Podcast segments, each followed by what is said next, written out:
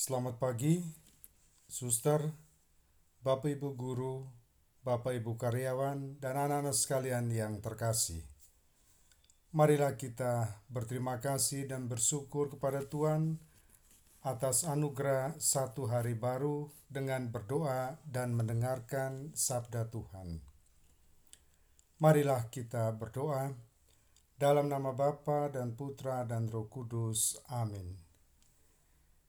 Ya Allah, Bapa sumber segala kerahiman, pada pagi hari baru ini kami mengaturkan puji dan syukur kepadamu atas perlindunganmu sepanjang malam tadi. Kami bersyukur pada pagi ini membawa kesegaran dan membangkitkan semangat baru bagi hidup kami. Berilah kemampuan baru untuk menghayati iman dan mengamalkan kasih sepanjang hari ini. Amin. Inilah Injil Yesus Kristus menurut Matius. Dimuliakanlah Tuhan.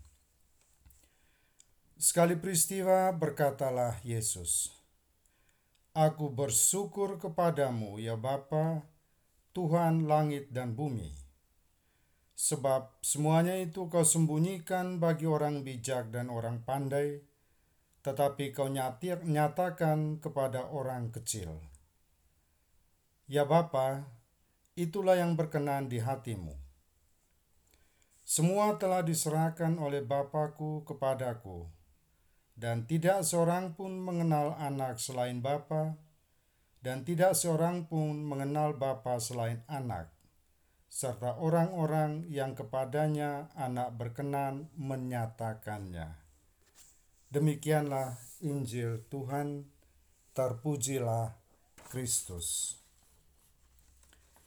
Suster, Bapak, Ibu, dan anak-anak sekalian yang terkasih, refleksi saya hari ini saya beri judul Berterima kasih dan bersyukur.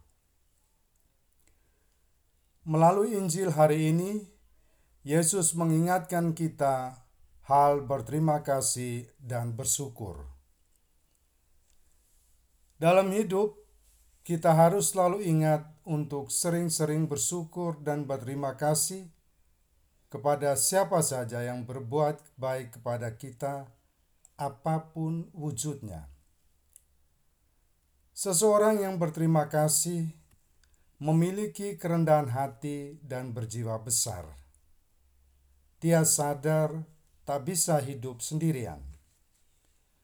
Syukur dan terima kasih tak hanya disampaikan kepada sesama manusia, melainkan terutama kepada Tuhan atas segala pemberiannya dalam hidup kita.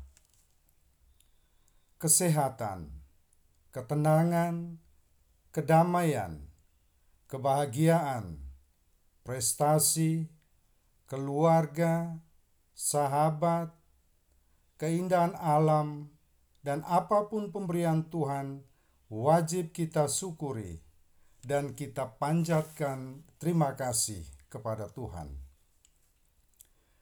Kenyataan menunjukkan bahwa orang kecil dan sederhana lebih mudah dan terbuka hati untuk bersyukur dan berterima kasih.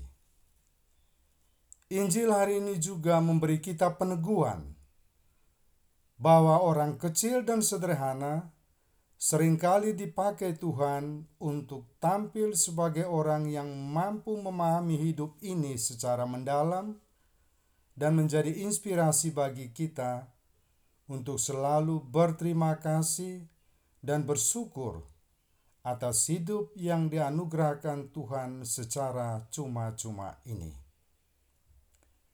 Marilah kita untuk memulai lagi selalu berterima kasih dan bersyukur kepada sesama dan terutama kepada Tuhan Raja semesta alam. Amin. Marilah kita berdoa. Ya Yesus, terimalah apa yang ada pada saat ini.